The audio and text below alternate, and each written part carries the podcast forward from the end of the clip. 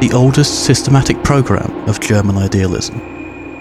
And ethics, since in the future the whole of metaphysics will collapse into morals, of which Kant, with his two practical postulates, has given only an example and exhausted nothing. All ethics will be nothing more than a complete system of all ideas, or what amounts to the same of all practical postulates. Naturally, the first idea is the representation of myself as an absolute free being. With the free self conscious being, a whole world comes forth from nothing. The only true and thinkable creation from nothing. At this point, I will descend to the realm of physics. The question is this How might a world be constituted for a moral being? I would like to give wings again to our physics, which progresses laboriously with experiments. So, if philosophy gives the ideas and experience the data, we can finally have the essentials of the physics that I expect of future epochs. It seems that the present physics cannot satisfy the creative spirit, as ours is or should be. From nature, I come to the works of man. First of all, the idea of humanity. I want to show that there is no more an idea of the state than there is an idea of the machine, because the state is something mechanical. Only that which is an object for freedom can be called an idea, we must therefore go beyond the state. For every state must treat free human beings as if they were cogs in a machine. But that it should not do.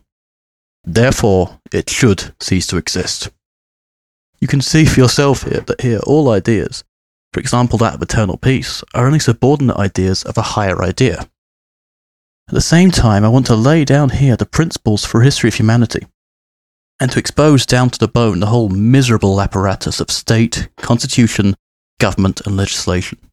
Finally, come the ideas of a moral world, divinity, immortality.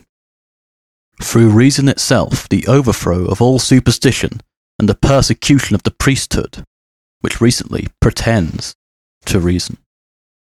Then comes the absolute freedom of all spirits, which carry the intellectual world in themselves, and which may not seek God or immortality outside themselves.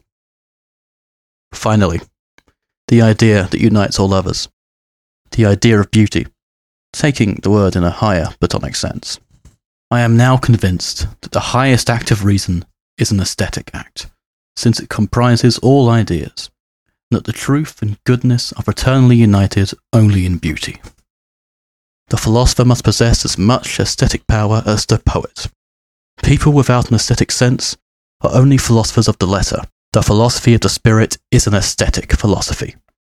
One cannot have spirit in anything. One cannot even reason in an inspired way about history without aesthetic sense.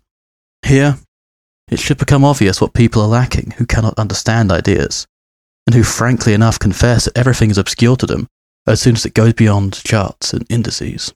In this manner, poetry will gain a higher dignity and it will again become at the end what it was at the beginning the teacher of humanity.